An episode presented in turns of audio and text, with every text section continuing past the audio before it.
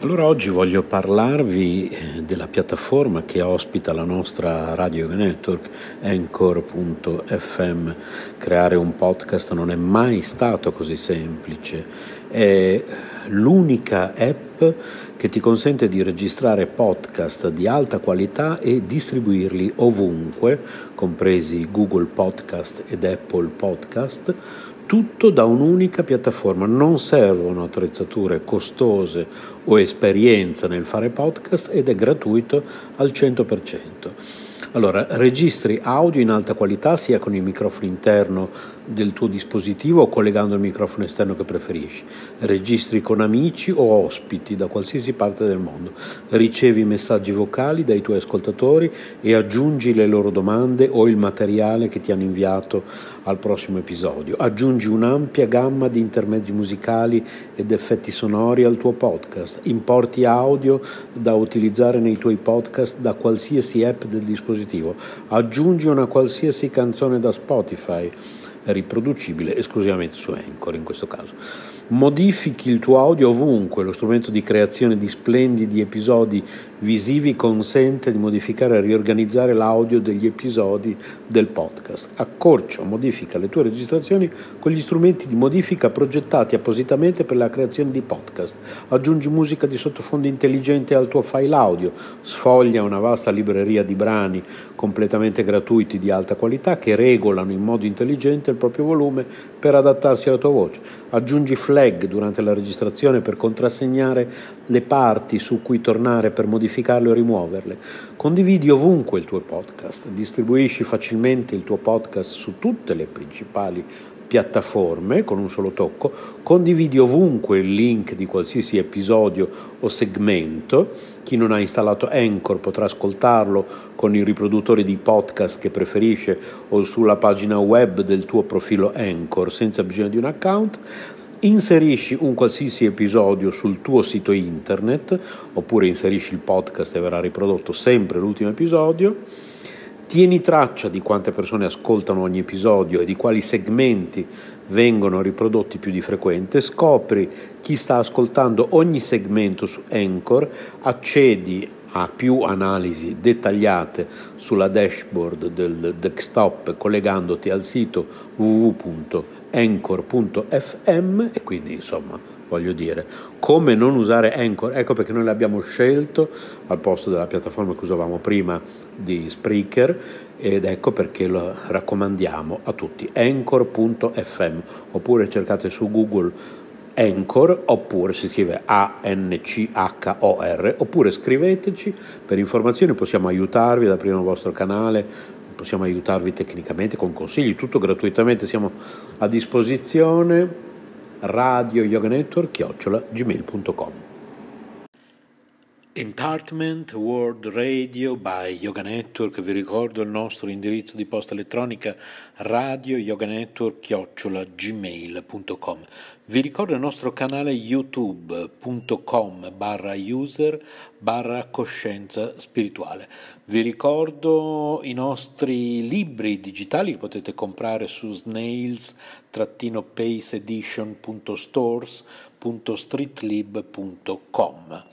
Eh, tutti questi link li trovate comunque riassunti nel nostro sito www.soleluna.eu della nostra associazione internazionale per la coscienza spirituale Sole. Vi ricordo ancora il nostro indirizzo di posta elettronica, così che possiamo mandarvi questi link direttamente nella vostra casella di posta se non siete riusciti a, a fare in tempo a prendere carta, penna, a prendere nota di indirizzi a volte un po' complicati. Radio Yoga Network, chiocciola gmail.com rimanete sintonizzati.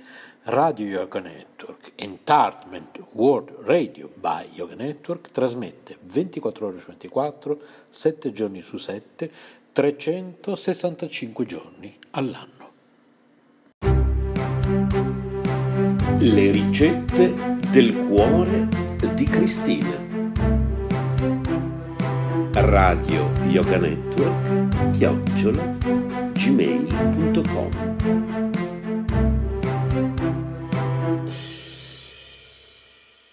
Oggi eh, le ricette del cuore di Cristina e vi presentano un racconto che è un po' racconto e un po' poesia, come Che Guevara. L'istituto che aveva scelto Luisa si accorse molto presto non era la scuola giusta per lei la sua predisposizione per le arti letterarie, la scrittura, i racconti fantastici, la natura, gli animali, il dono di saper usare le mani per creare piccoli manufatti o monili di vario genere si scontrarono con l'aridità di quelle materie, dalla logica ferrea e dagli schemi prefissati. La professoressa di chimica, grassa, dai capelli sempre arruffati da rossetto sbavato, disegnava formule, dai geroglifici incomprensibili. Molto spesso rispondeva svogliatamente alle nostre domande, spiegandoci che a casa l'aspettavano un marito e un figlio che, de- che desideravano gustare uno dei suoi deliziosi pranzetti. Infatti penso che la sua vera passione fosse la cucina e che la chimica forse gli serviva come spunto innovativo per le sue ricette. Il professore di calcolo aveva una memoria di ferro, infatti sapeva ripetere ogni pagina del libro. L'unico difetto che aveva voleva somigliare ad Elvis Presley, Infatti tutte le mattine si acconciava al ciuffo che aveva ricadente sulla fronte, attorcigliandolo più volte. Un insegnante così si poteva anche eliminare. L'importante era non strappare neppure una pagina del suo adorato libro. La professoressa di ragioneria viveva in campagna e il suo modo di fare tradiva la sua vera natura. Pettegola ogni giorno ci intratteneva lungamente parlando dei difetti, ora dell'uno, ora dell'altro.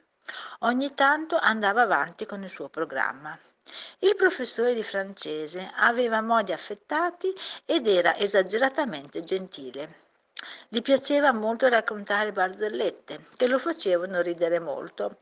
Il tema comune a tutti, a tutte, scusate, erano gli escrementi. Con la professoressa d'inglese ogni giorno ci esercitavamo a leggere per riuscire ad avere una pronuncia perfetta. Purtroppo però, quando arrivò per un caso fortuito la supplente, scoprimmo che la nostra non era una magnifica pronuncia, ma un dialetto storpiato. Il professore di matematica era calvo, d'estate e d'inverno usava portare sandali che erano calzature simili a quelle che usavano portare i frati.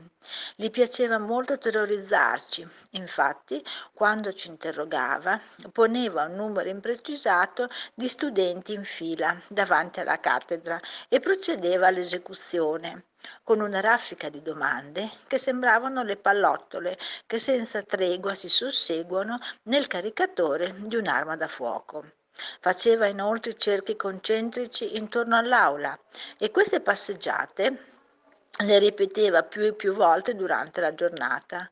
Quando usciva andavamo sempre ad accertarci che non si fosse creato un profondo solco. La professoressa di stenografia era una vecchina piccola e minuta, con una crocchia di capelli bianchi alla sommità della testa. Era talmente bassa che alcune volte per scrivere alla lavagna doveva fare uso di uno sgabello. Aveva le dita delle mani lunghe e secche. Esse scrivevano con destrezza i voti più bassi del mondo. Luisa non aveva trovato nessuna compagna con la quale condividere gli stessi interessi. Dopo alcuni anni si mise a frequentare Lorenza, una ragazzina piccolina, dal naso a patatina, gli occhi azzurri come il ghiaccio e i capelli biondi. Sembrava un angelo, ma non lo era. Viveva in campagna e adorava i suoi gatti, che portava sempre con sé, dovunque andasse. Le piaceva molto anche andare in bicicletta e correre per i campi. Non voleva studiare, ma con il professore di italiano riusciva sempre a prendere la sufficienza, perché l'amicizia che, la lega, che legava quest'ultimo ai suoi genitori, più che affetto, erano, erano ideali politici simili. Fu lei che illuminò la mente di Luisa, facendole prendere coscienza delle lotte dei più deboli e dei soprusi dei potenti. Fu con lei che andò alle, alle manifestazioni dove si lottava perché le donne avessero pari diritti. Fu con lei che si, che si, unì ai cortei studenteschi che lottavano per una scuola migliore e fu ancora con lei che capitò in un piccolo appartamento dove al posto delle sedie vi erano dei cuscini, c'erano ovunque cucume per fare il tè e mozziconi di sigarette. Lorenza non le rivelò mai chi ne fossero gli occupanti e quando respirando quell'atmosfera magica Luisa si sentì tutto ad un tratto aperta al dialogo e alle confidenze e, e Lorenza iniziò a fumare la sigaretta con la complicità di un'adulta, decisero che era giunto il momento di andarsene. Presero la, la chiave e chiusero la porta. Luisa sapeva che Lorenza e il suo professore italiano erano stati gli artefici dell'inizio del suo cambiamento. Aveva preso coscienza di sé, del mondo che la circondava e stava imparando a lottare. Spero che questo raccontino vi sia piaciuto. Da Cristina.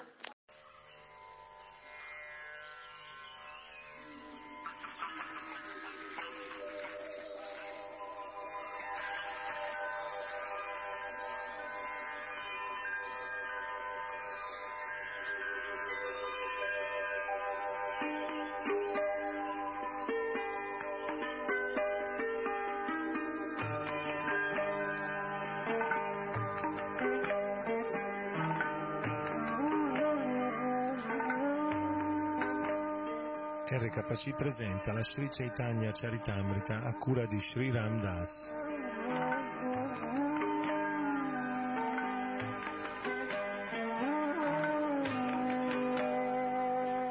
Oggi leggeremo dalla di Lila, capitolo quarto, verso 69.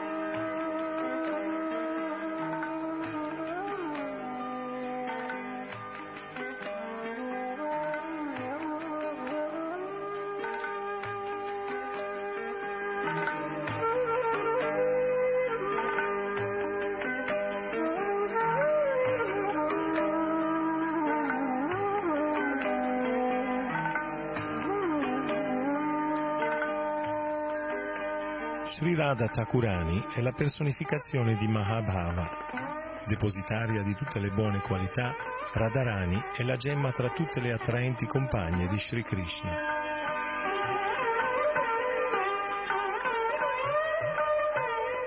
Di queste due gopi, Radharani e Chandravali, Srimati Radharani è superiore sotto ogni punto di vista. È la personificazione stessa del Mahabhava e supera tutti per le sue buone qualità.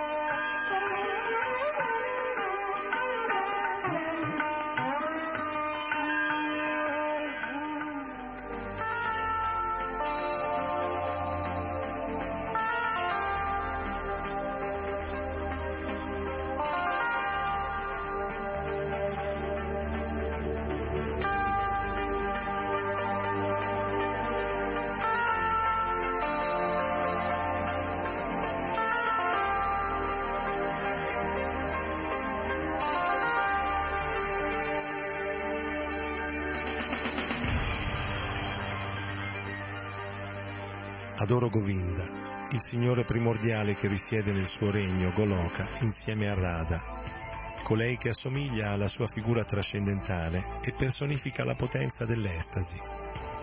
Intorno a loro stanno le compagne confidenti di Radha, che sono estensioni della sua forma corporea e sono ispirate e permeate dall'eterno rasa spirituale, colmo di felicità.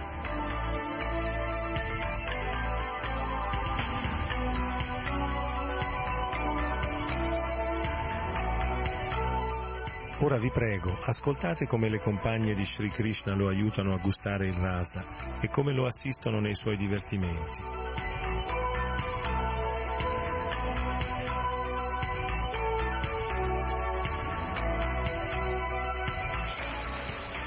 Le amate compagne di Sri Krishna si dividono in tre categorie, le dee della fortuna, le regine e le pastorelle di Vraja, che tra tutte sono le più importanti.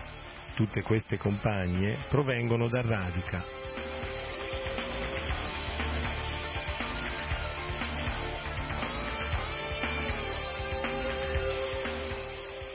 proprio come la fonte originale Sri Krishna è la causa di tutte le manifestazioni divine, così Sri Radha è la causa di tutte queste compagne.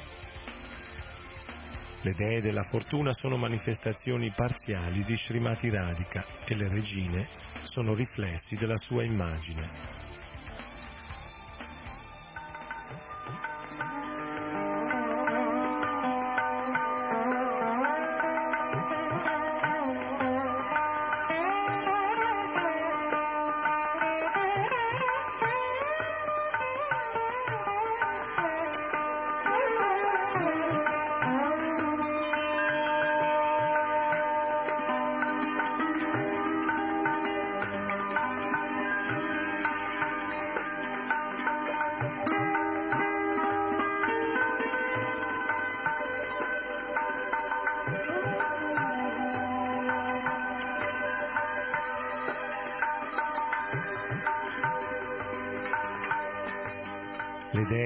41 sono sue espansioni plenarie e manifestano le forme dette Vaibhava Vilas, mentre le regine sono della natura della sua Vaibhava Prakash. Le Vraja Devi hanno aspetti corporei diversi, sono sue espansioni e sono gli strumenti per accrescere il rasa. Senza molte compagne, l'esultanza nel rasa non è la stessa, per questo sono molte le manifestazioni di Srimati Radharani che assistono il Signore nei suoi divertimenti. Tra esse ci sono i vari gruppi delle ragazze di Vraja, le quali manifestano dif- diversi sentimenti e caratteri e aiutano Sri Krishna a gustare tutta la dolcezza della danza rasa e di altri divertimenti.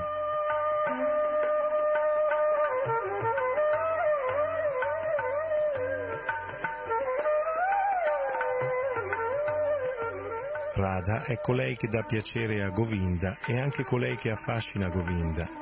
È la vita stessa di Govinda, la gemma tra tutte le sue compagne.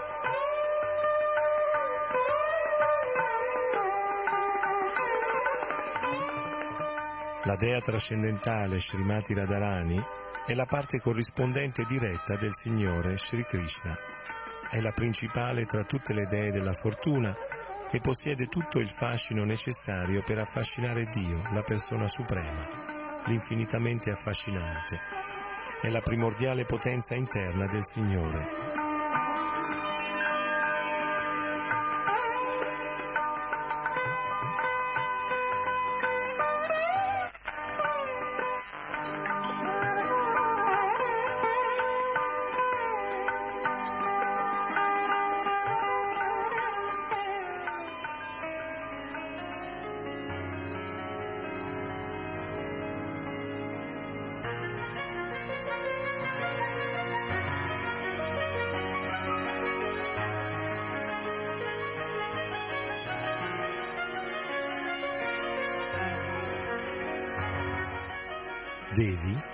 Significa splendente e bellissima, oppure la graziosa dimora dell'adorazione e dei divertimenti amorosi di Sri Krishna.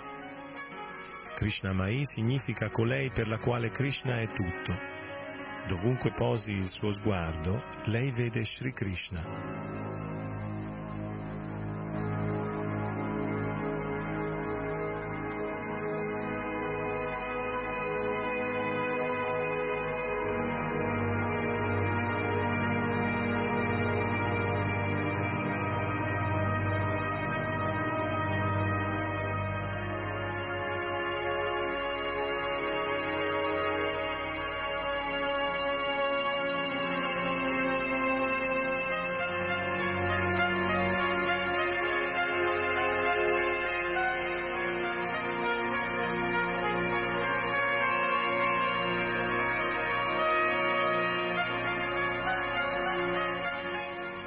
Radharani è identica a Sri Krishna perché personifica le dolcezze dell'amore. L'energia di Sri Krishna è identica a lui. La sua adorazione consiste nel soddisfare i desideri di Sri Krishna, perciò i Purana la chiamano Radhika.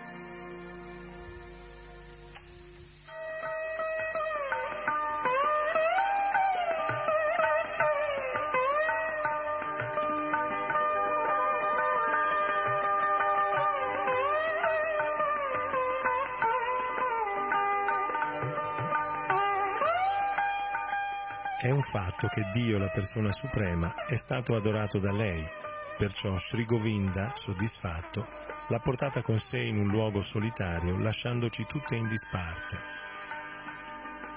Perciò Radha è Paramadevata, la Dea Suprema, degna dell'adorazione di ognuno, è la protettrice di tutti e la madre dell'intero universo. Ho già spiegato il significato del termine Sarva Lakshmi. Radha è la fonte originale di tutte le dee della fortuna.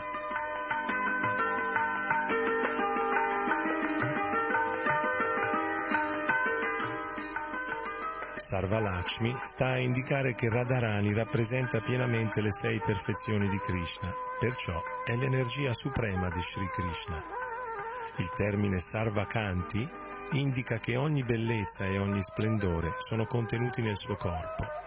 Tutte le Lakshmi derivano da lei la loro bellezza. Kanti può anche significare tutti i desideri di Sri Krishna. Tutti i desideri di Sri Krishna sono in Srimati Radharani.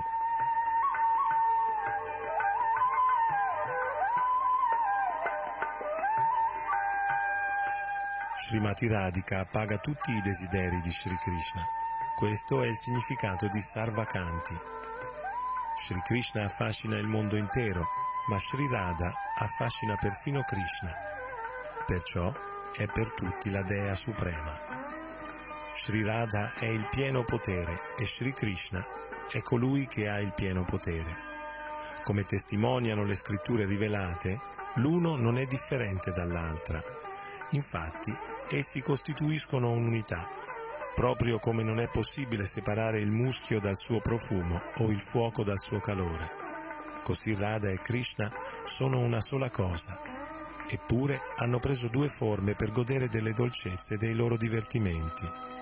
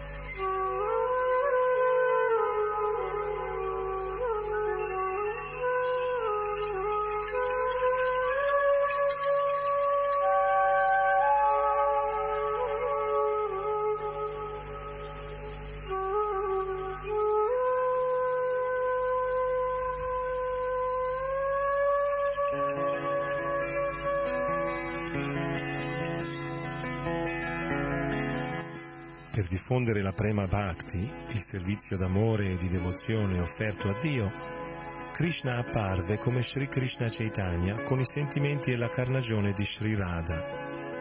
Ho così spiegato il significato del quinto verso.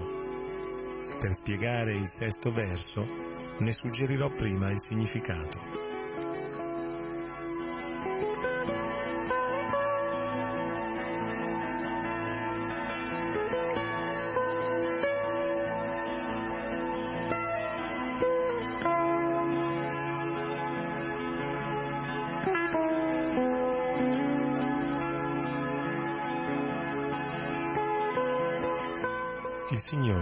Venne per diffondere il Sankirtan. Questa è una ragione esterna, come ho già spiegato. Esiste una causa principale dell'avvento di Sri Krishna. Essa è determinata dal suo stesso impegno come beneficiario supremo degli scambi d'amore. La causa più confidenziale ha tre aspetti. Svarupa Damodara l'ha rivelata. Svarupa Gosani è il compagno più intimo del Signore perciò conosce bene tutti questi argomenti. Il cuore di Sri Chaitanya è l'immagine delle emozioni di Sri Radhika. Nel suo cuore albergano costantemente sentimenti di piacere e di dolore.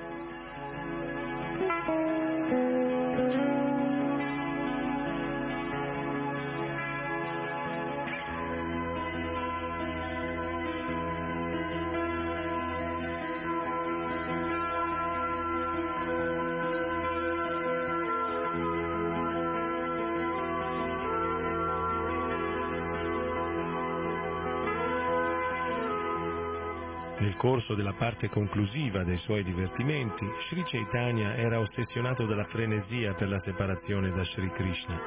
Egli agiva quindi in modo sconsiderato e spesso delirava. Proprio come Radhika impazzì nel vedere Uddhava, così Sri Chaitanya era perseguitato giorno e notte dalla pazzia dovuta alla separazione. La notte, per il dolore, parlava in modo incoerente, abbracciando Svarupa Damodara e mosso dall'ispirazione estatica, rivelava i suoi sentimenti più intimi. Ogni volta che un particolare sentimento si risvegliava nel suo cuore, Svarupa Damodara lo soddisfaceva coi suoi canti o recitando versi della stessa natura. Non è necessario analizzare ora questi divertimenti, più avanti ne parlerò diffusamente.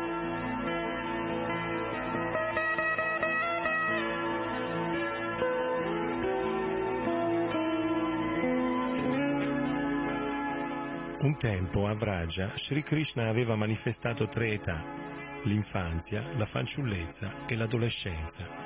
La sua adolescenza è particolarmente significativa. L'affetto dei genitori rese fruttuosa la sua infanzia. La sua fanciullezza trovò il successo nella compagnia dei suoi amici. Nella giovinezza egli gustò l'essenza del rasa, appagando i suoi propri desideri in divertimenti come la danza rasa con Srimati Radhika e le altre gopi.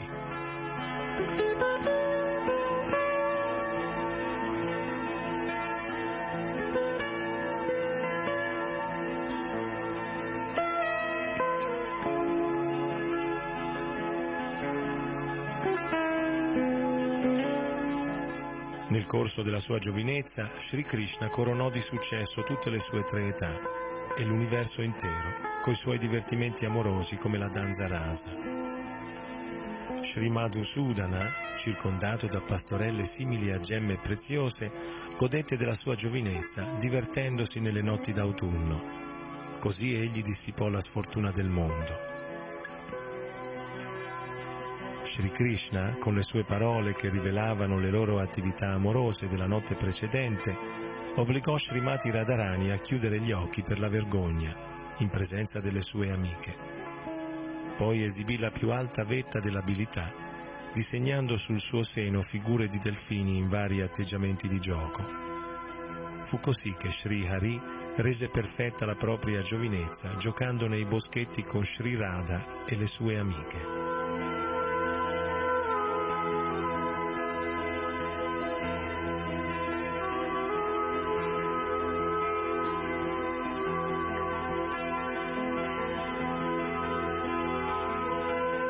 O Paurnamasi, se Sri Hari non fosse disceso a Matura con Srimati Radharani, tutta questa creazione, e specialmente Cupido, il Deva dell'amore, sarebbe stata inutile.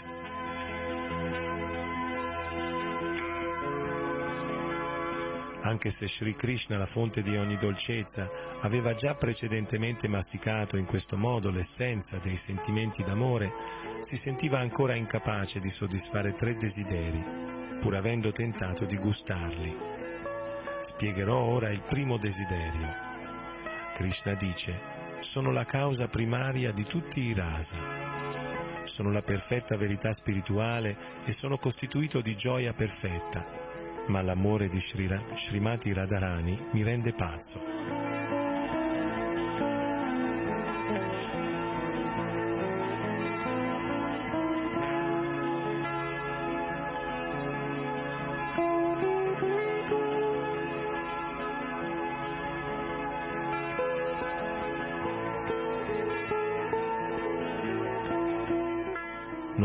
Conosco la potenza dell'amore di Radha, quest'amore di cui ella sempre mi sommerge. L'amore di Radhika è il mio maestro e io imparo a danzare sotto la sua guida. Il suo prema fa sì che io danzi sempre nuove danze.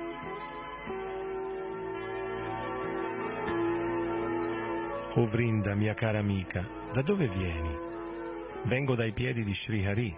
E dov'è egli ora? Nella foresta sulla riva del Radhakunda. Che sta facendo là? Sta imparando a danzare.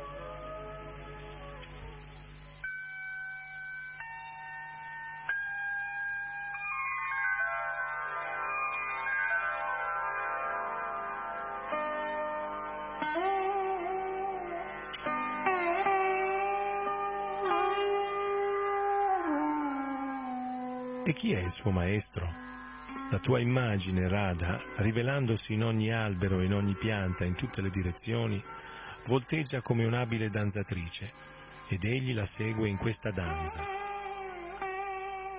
Qualunque piacere io tragga dall'assaporare l'amore per Srimati Radharani, lei, nel suo amore, lo gusta dieci milioni di volte più di me. Proprio come io, sono la dimora di tutte le caratteristiche reciprocamente contraddittorie, così l'amore di Radha è sempre pieno di simili contraddizioni.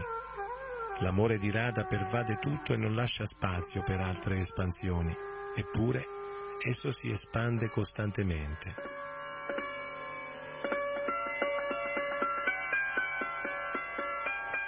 Non c'è davvero nulla di più grande del suo amore, ma questo suo amore è libero dall'orgoglio questo è il segno della sua grandezza. Niente è più puro del suo amore, ma il comportamento che ne deriva è sempre distorto e tortuoso.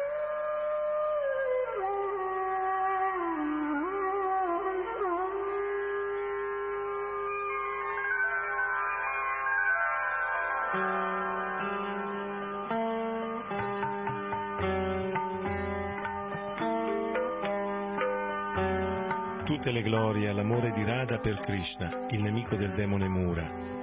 Pur essendo onnipervadente, esso tende a intensificarsi in ogni istante. Benché sia importante, è libero dall'orgoglio e benché sia puro, è sempre caratterizzato dalla duplicità. Sri Radhika è la dimora più elevata di questo amore e io sono il suo unico oggetto. Io gusto la felicità a cui l'oggetto di un tale amore ha diritto ma il piacere di Radha, la dimora di quest'amore, è dieci milioni di volte più grande.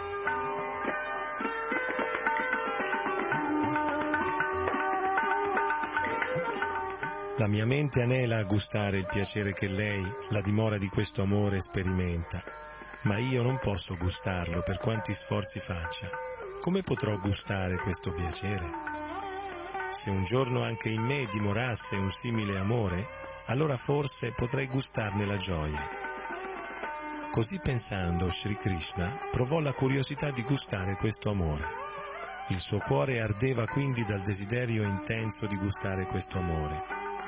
Questo è il primo desiderio. Ora vi prego, ascoltate il secondo,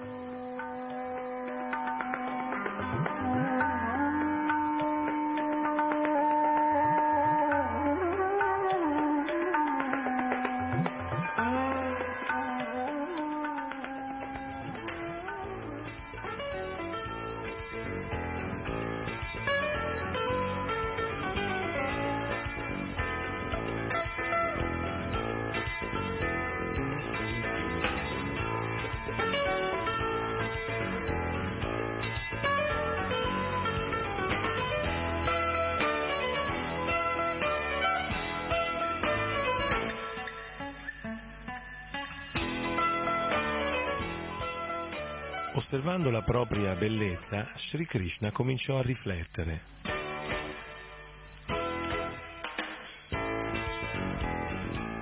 La mia dolcezza è meravigliosa, infinita e perfetta. Nessuno nei tre mondi può trovarne il limite. Solo Radhika, con la forza del suo amore, gusta tutto il nettare della mia dolcezza. Benché l'amore di Radha sia puro come uno specchio, la sua purezza aumenta a ogni istante anche la mia dolcezza non ha più spazio per espandersi, eppure risplende davanti a questo specchio di una bellezza sempre nuova.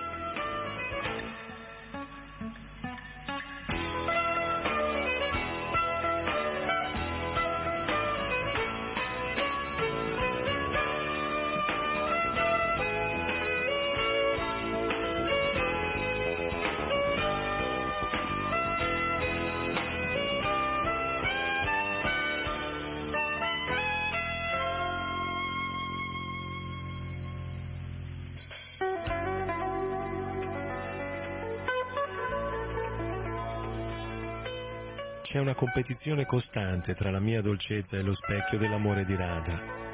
Entrambi si intensificano continuamente, ma nessuno dei due conosce la sconfitta.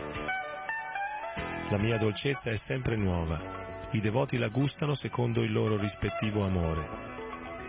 Quando vedo la mia dolcezza riflessa allo specchio, sono tentato di gustarla, ma non posso farlo. Se penso al modo di gustarla, mi accorgo di desiderare la posizione di radica.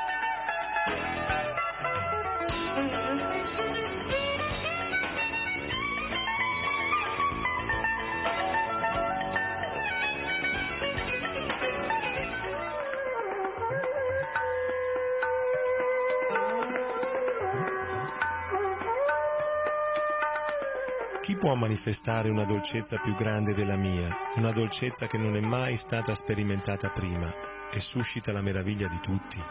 Ahimè, io stesso, con la mente confusa da tanta bellezza, provo l'ardente desiderio di goderne, come ne gode Srimati Radharani. La bellezza di Krishna ha una potenza naturale, fa fremere il cuore di tutti, uomini e donne, a cominciare da Sri Krishna stesso.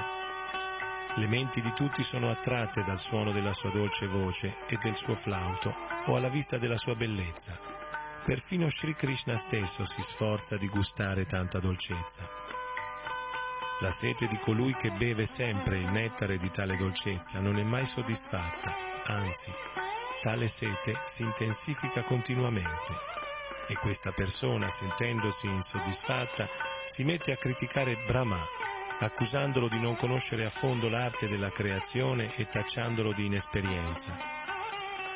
Non ci ha dato infatti milioni di occhi per contemplare la bellezza di Krishna, ci ha dato due occhi soltanto, ed essi sono per di più limitati dal battito delle palpebre.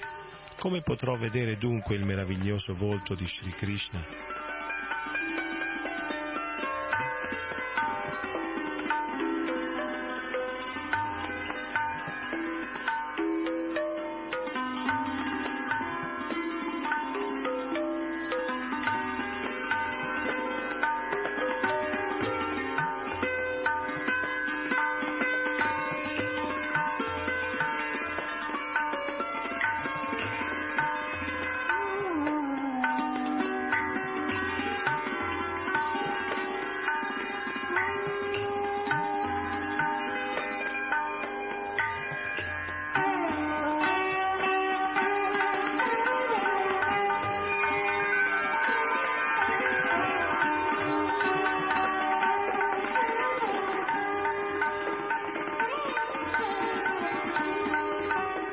Gopi dicono, O Krishna, quando vai nella foresta per tutto il giorno e noi non possiamo vedere il tuo bel volto incorniciato da riccioli meravigliosi, una frazione di secondo ci sembra lunga mille anni.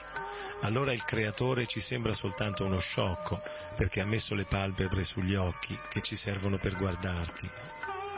Le gopi videro il loro amato Krishna a Kurukshetra dopo una lunga separazione Esse allora lo abbracciarono e lo strinsero a sé nel loro cuore, attraverso gli occhi, e gustarono una gioia così intensa che nemmeno gli yogi più perfetti potrebbero raggiungere.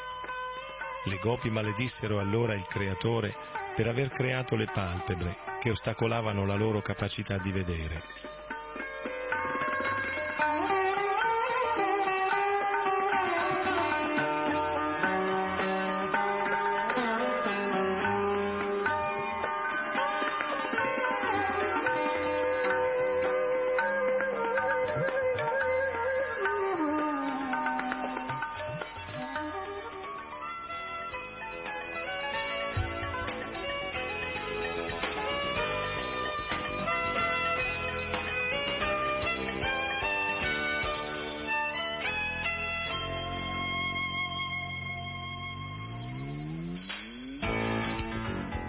c'è miglior completamento per gli occhi che la vista di Krishna. Chiunque lo veda è davvero il più fortunato. Le gopi dicono, amiche, gli occhi che vedono i volti meravigliosi dei figli di Maharaj Nanda sono certamente fortunati. Mentre erano nella foresta, questi due ragazzi circondati dai loro amici, con le mucche davanti a loro, portano il flauto alla bocca e posano il loro sguardo amorevole sugli abitanti di Vrindavana. Per coloro che hanno occhi, pensiamo che non vi sia niente di più grande da vedere.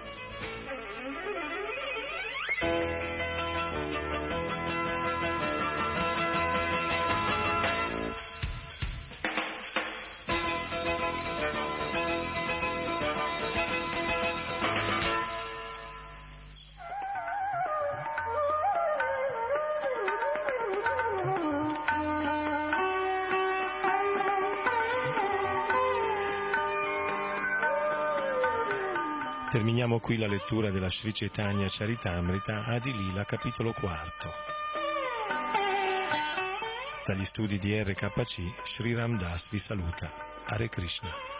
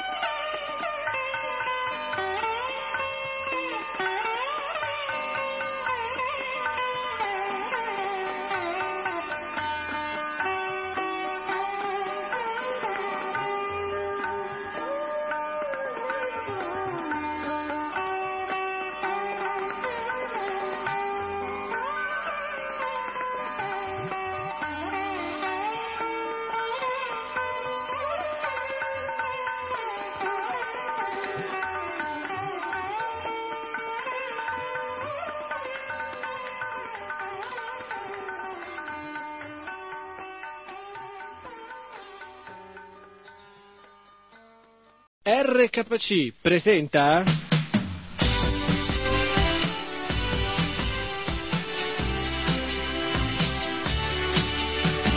Salute e vita. In difesa della nostra salute fisica e spirituale. Salute e vita, un programma a cura di Govinda Sundari Devidasi.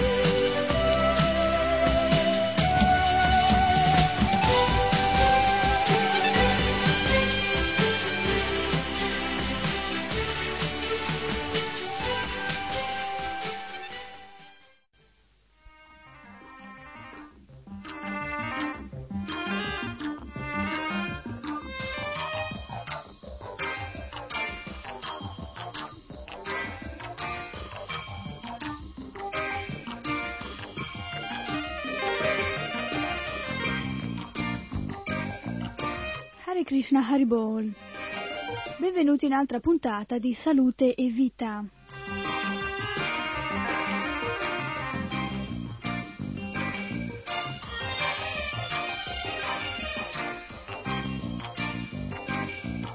Anche l'argomento di oggi è veramente interessante.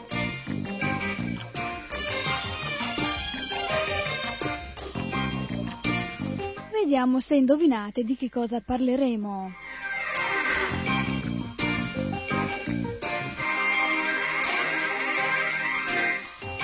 Parleremo del perché nel seme del cereale scorgiamo il nostro alimento di base ancestrale.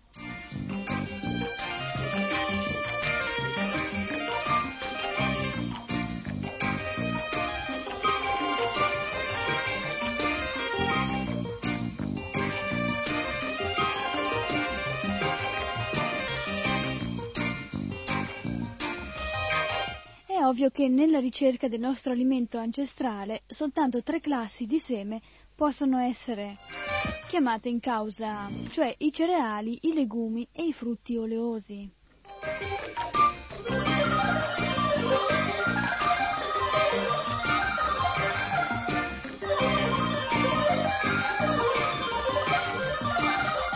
Ho qui una tabella di dati questi dati segnalati in queste tabelle dimostrano che anche chimicamente parlando questi semi presentano una formula ricca, piena, quantitativamente abbastanza equilibrata in rapporto con le varie esigenze del corpo umano.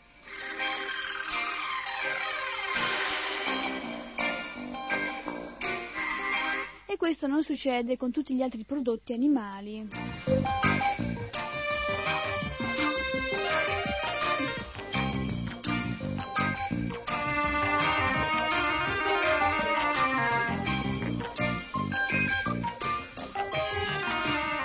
Anche notato che la composizione chimica di questi cereali, dei legumi, dei frutti oleosi riempie infatti quasi tutte le caselle in cui trovano posto le varie sostanze che i singoli alimenti ci possono offrire, mentre in tutti gli altri esistono degli sbalzi enormi, rispettivamente, in favore o a scapito di determinati composti.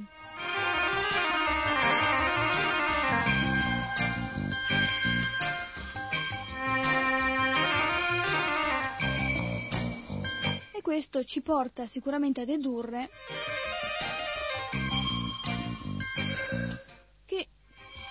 Il cereale fornisce la prova scientifica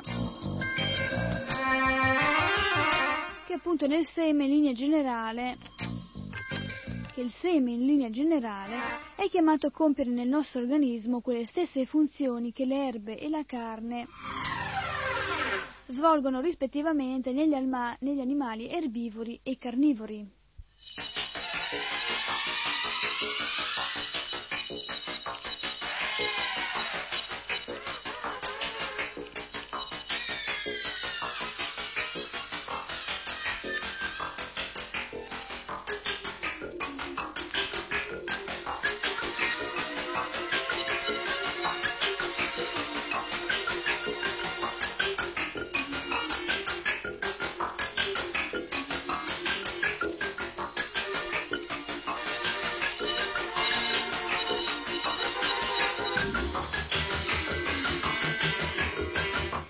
Comunque, come abbiamo visto anche nelle puntate precedenti,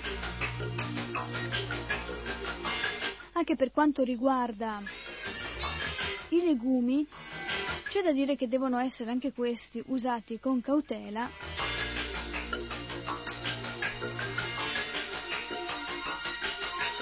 Se no si corre il rischio di non, essere, di non venire bene assimilati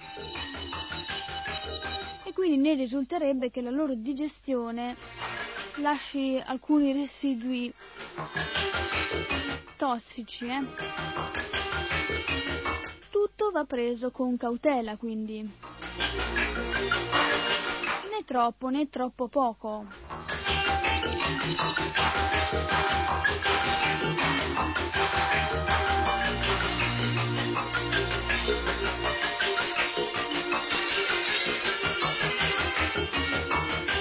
Quanto riguarda i frutti oleosi, c'è da dire che ci forniscono degli ottimi oli. Questi vengono però utilizzati come condimento, cioè come sostanza complementare e non come alimento principale.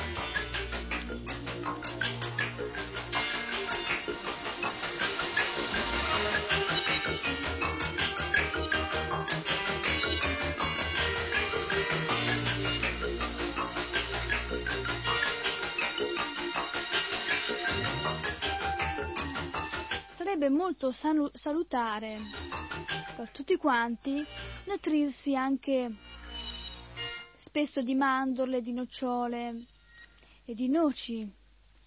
E invece questo non succede per la gente purtroppo di oggi, delle, dell'età moderna, che corre tanto, mm, lavora molto.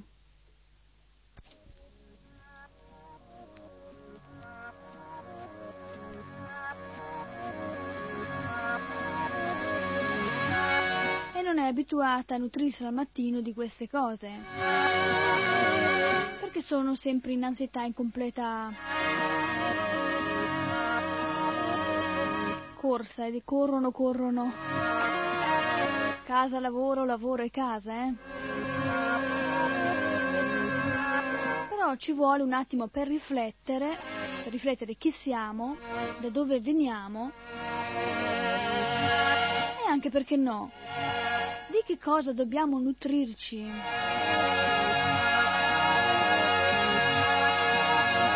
Quindi questo programma di salute e vita è molto importante proprio per quelle persone che sono alla ricerca di un equilibrio alimentare e psicologico.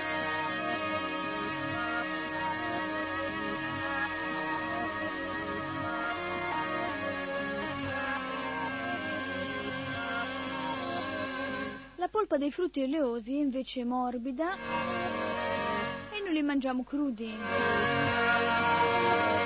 Il dottor Auschka li chiama appunto flemmatici. Restano quindi soltanto i cereali.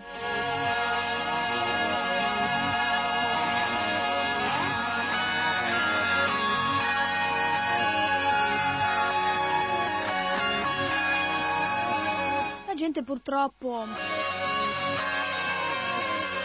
in questo periodo è così talmente attaccata a mangiare carne, alla bistecchina cotta all'ultimo momento, perché si andava di fretta perché non c'era tempo.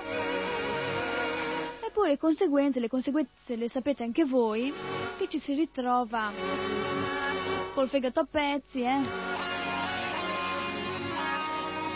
Col bruciore allo stomaco e via dicendo, proprio perché manca un equilibrio alimentare, un equilibrio di base.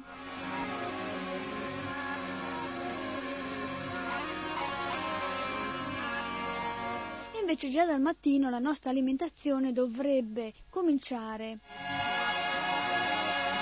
con qualcosa a base di farina, tipo pane, fette biscottate, gallette, biscotti. Pasti principali sulla nostra tavola dovrebbero comparire ancora il pane, la pasta, il riso, il mais, i fiocchi d'avena.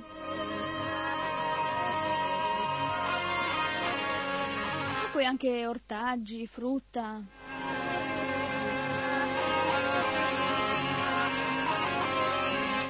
Non ci chiediamo perché questi alimenti possano apparire tranquillamente ogni volta che mangiamo, senza farci alcun male.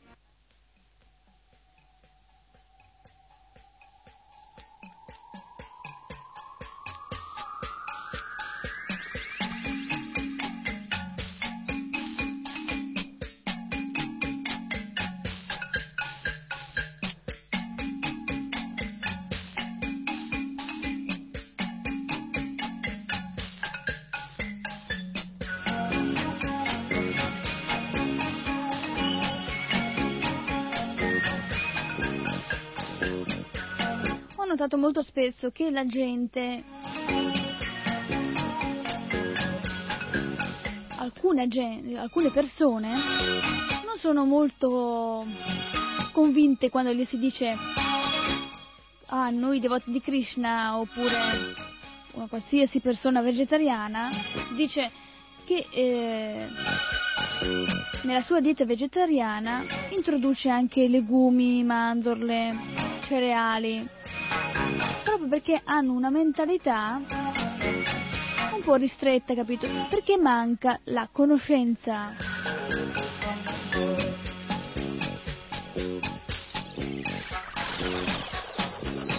E quindi, non conoscendo, cercano le sostanze nutrienti altrove. Questa mentalità trae origine da due circostanze. Prima di tutto perché si usano dei cereali troppo raffinati, quindi squilibrati,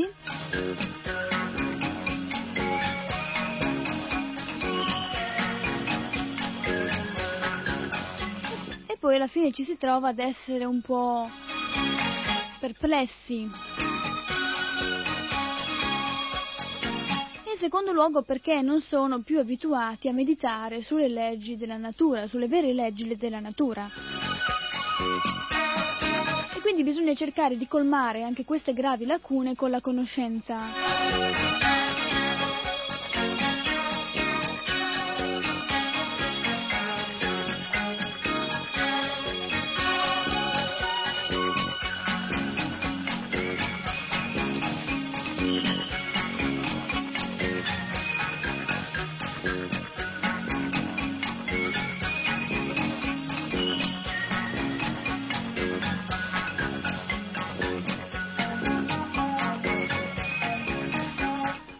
Da dire che se il cereale comunque è integrale, o quantomeno se adesso viene tolto soltanto il, gras- il grosso eh, cruscone, inadatto in certi casi per il corpo umano, l'effetto acidificante delle sue proteine, dei suoi mh, principi oleosi, dei suoi amidi, di, di alcuni suoi minerali, è in gran parte neutralizzato dalla sua ricchezza in sali minerali alcanizzanti e della sua straordinaria vitalità, che esalta in modo determinante le capacità difensive di cui il corpo umano dispone.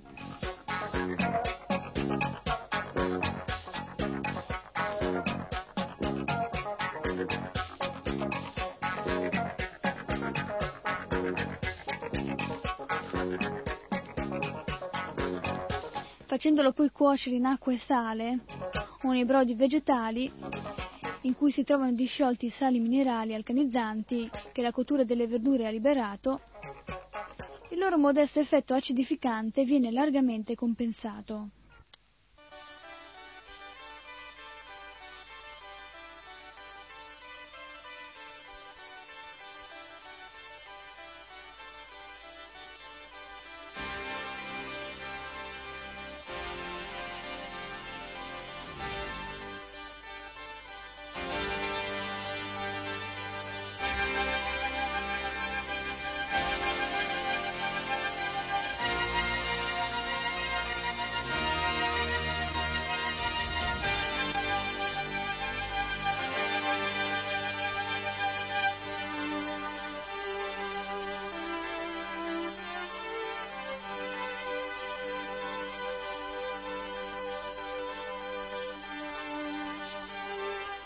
Utilizzando il grano, il grano turco e il riso troppo raffinati, le persone che sentono ancora l'atavico bisogno di nutrirsi di cereali si vedono, si vedono inconsapevolmente costretti ad esagerare nella quantità.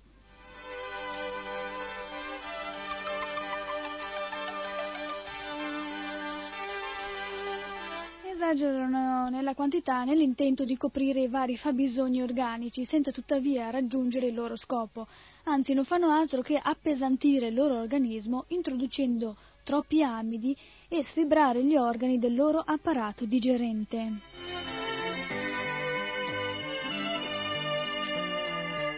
Tra l'altro in questo caso l'organismo viene a trovarsi nella necessità di trasformare faticosamente l'eccesso di amidi in grassi.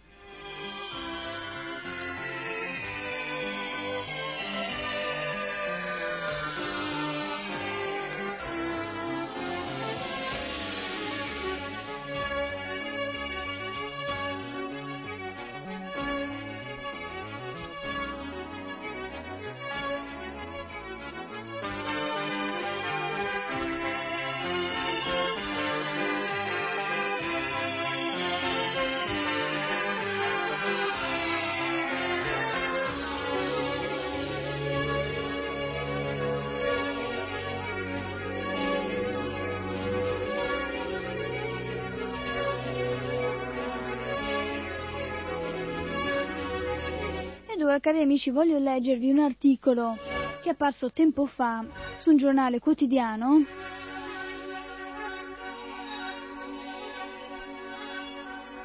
che dice molto meglio mangiare pane che ingurgitare tante pastiglie.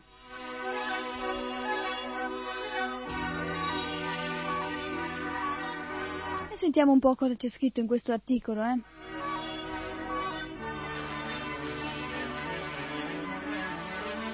Medici si sono mostrati preoccupati della tendenza a curarsi da sé in caso di costipazione, disturbo che a sua volta è spesso sottovalutato da molti medici, il che favorisce la tendenza a prendere semplicemente delle pastiglie.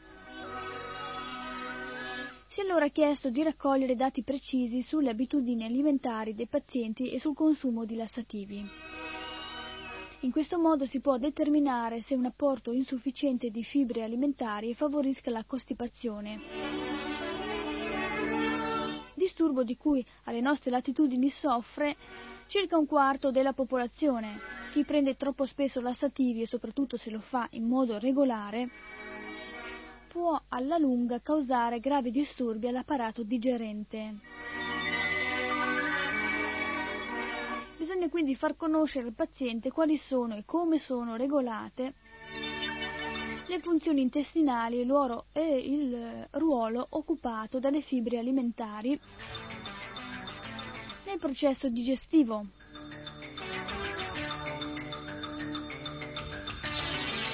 E cari amici, questo, questo giornalista, giornalista che ha scritto questo articolo, ha in parte ragione. In effetti, la maggior parte delle persone non sono a conoscenza del processo digest- riguardo al processo digestivo.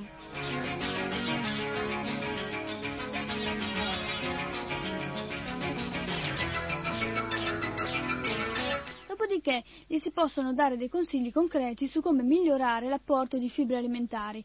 Gli esami effettuati dall'Istituto di Dietetica dell'Università di Kiel hanno dimostrato che a, a questo scopo sono particolarmente adatte le fibre contenute nel pane e nei cereali.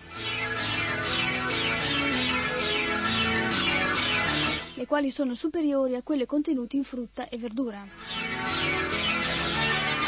Si è quindi raccomandato di riprendere ogni giorno almeno 30 grammi di fibre alimentari, sostituendo il pane bianco.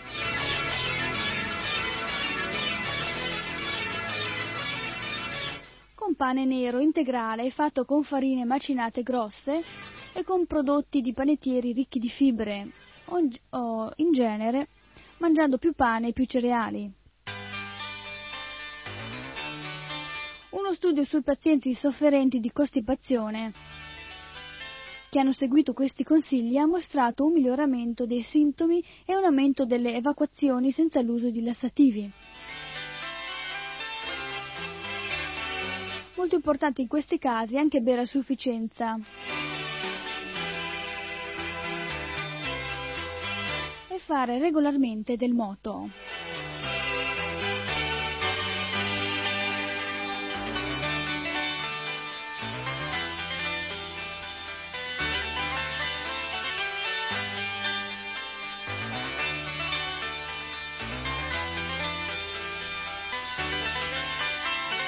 Poi ho proprio qua davanti a me un altro articolo. Il consumo di pane nelle tradizioni dei popoli. E c'è scritto che la, circa la metà dell'umanità mangia ogni giorno pane. Le maggiori consumatrici sono le popolazioni dell'Europa orientale mentre in fondo alla classifica troviamo il Brasile e i paesi asiatici. Con un consumo di 145 grammi la Svizzera si trova nella seconda metà classifica.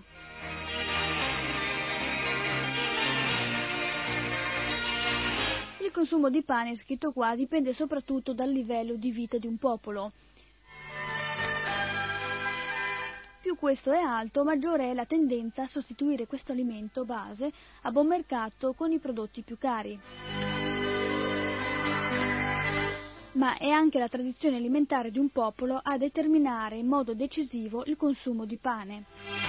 Infatti ancora oggi più della metà della popolazione del globo, soprattutto in Asia e in Africa, mangia i cereali non sotto forma di pane, ma come pappa dalle pappe di cereali, già note alle antiche culture, sono derivati dapprima le focacce e poi il pane lievitato.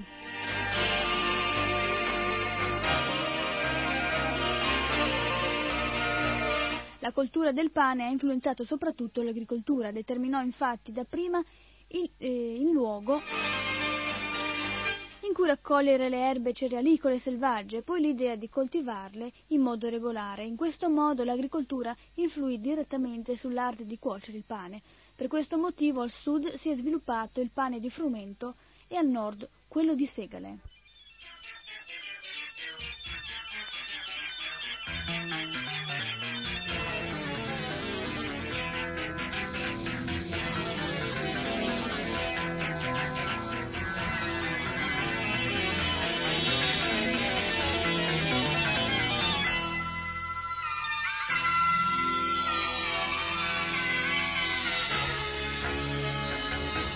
Anche in questi articoli, cari amici, abbiamo visto dell'importanza del pane integrale, del pane non raffinato.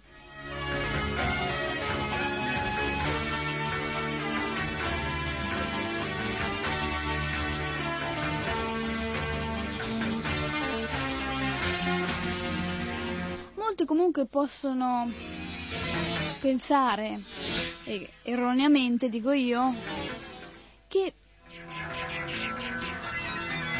il pane integrale, il cereale integrale, faccia dimagrire. Però è scientificamente provato che il cereale integrale non fa dimagrire ulteriormente le persone già magre.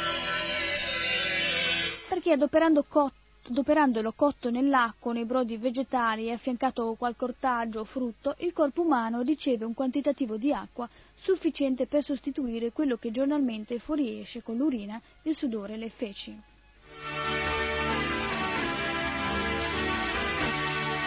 D'altronde è sempre meglio che l'acqua contenuta nei tessuti sia lievemente inferiore piuttosto che superiore alla norma. Fino a un certo punto il prosciugamento dei tessuti nella vecchiaia è infatti una difesa della vita, poiché ad una certa età, diminuendo l'intensità del ricambio, rallenta anche l'utilizzazione dell'acqua, per cui essa potrebbe con maggior facilità provocare delle degenerazioni cellulari.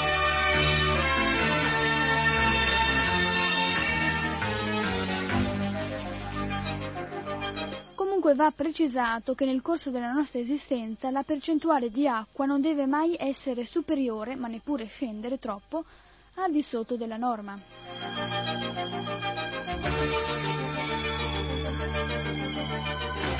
Anche l'eccessiva disidratazione è un, pericolo, è un pericoloso fenomeno patologico e di solito il primo tessuto che ne paga le spese è il sangue.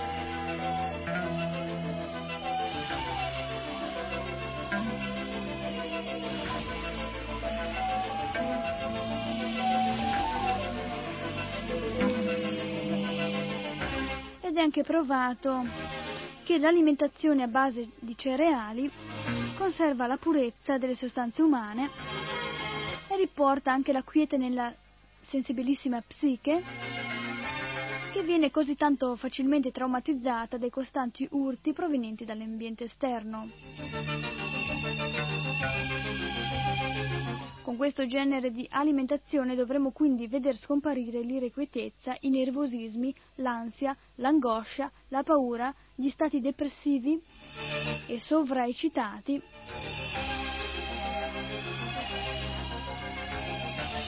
i frequenti mal di capo, i malesseri vari e indefinibili che tormentano senza ragione la nostra esistenza.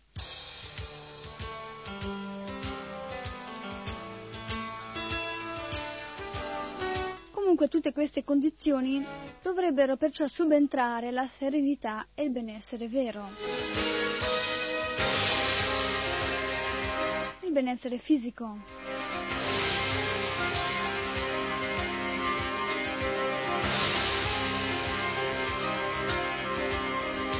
E se c'è il benessere fisico, si sa che è più facile trovare anche il benessere spirituale.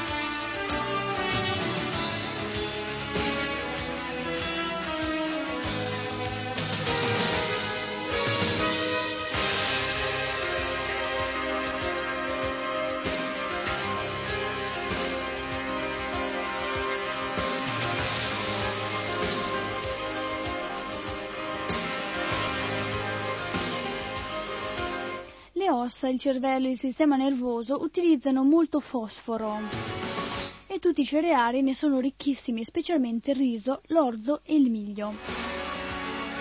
La stessa cosa si può dire per il magnesio, che ci accompagna in ogni ora della nostra esistenza, svolgendo anche un ruolo anti- antitossico e immunitario eccezionale, pare persino contro il cancro. Abbondano poi il manganese e il rame e anche lo zinco e il nichelio, che proteggono l'organismo contro pericolose anemie e deperimenti organici di ogni genere. Si sa comunque anche che i cereali contengono il silicio, che interviene nella formazione dei denti e impedisce alle ossa di diventare troppo dure. Evita il diabete, che ne è particolarmente ricco l'orzo, infatti indicato proprio per la cura del diabete. Il silicio anche tonifica i reni e il cuore.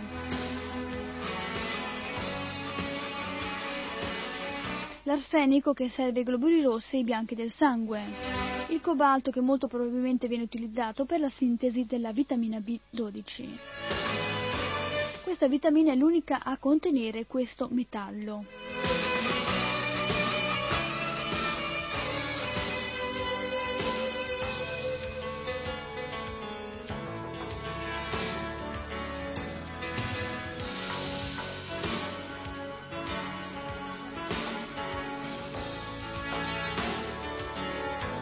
Comunque è così grande la ricchezza della formula cerealicola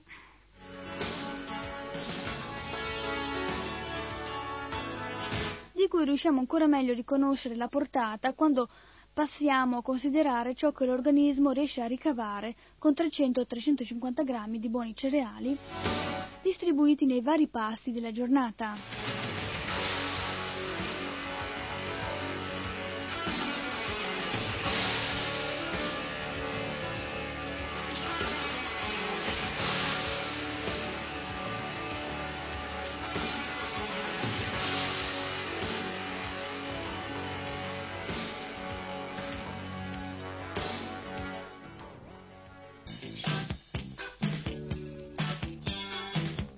Ed ora, prima di terminare anche quest'altra puntata di salute e vita, voglio indicarvi alcuni prodotti utili nella cura dell'artritismo colesterinico e urico.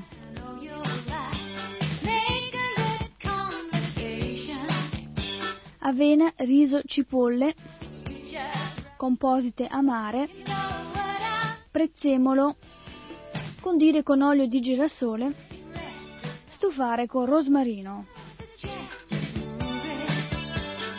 Per il mattino sono inoltre utili prugne, fragole, lamponi, mele e uva. Ricordiamo anche l'infuso di salvia e rosmarino dopo i pasti. Se non esiste ipertensione, non è che in questo caso occorra abolirlo del tutto, è necessaria soltanto una maggior cautela. Comunque nei casi seri è consigliato lo sciroppo di foglie di carciofo.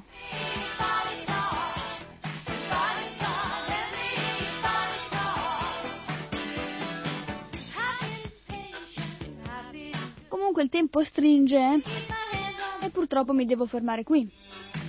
Comunque se volete potremo continuare anche quest'altro argomento pros- nelle prossime puntate. Govinda Sundari Devidasi vi saluta. Hare Krishna Haribol.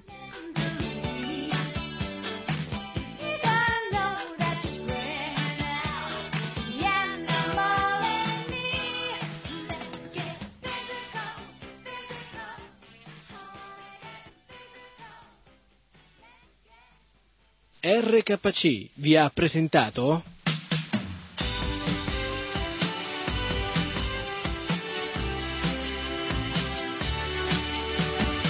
Salute e vita. In difesa della nostra salute fisica e spirituale. Salute e vita, un programma a cura di Govinda Sundari Devidasi.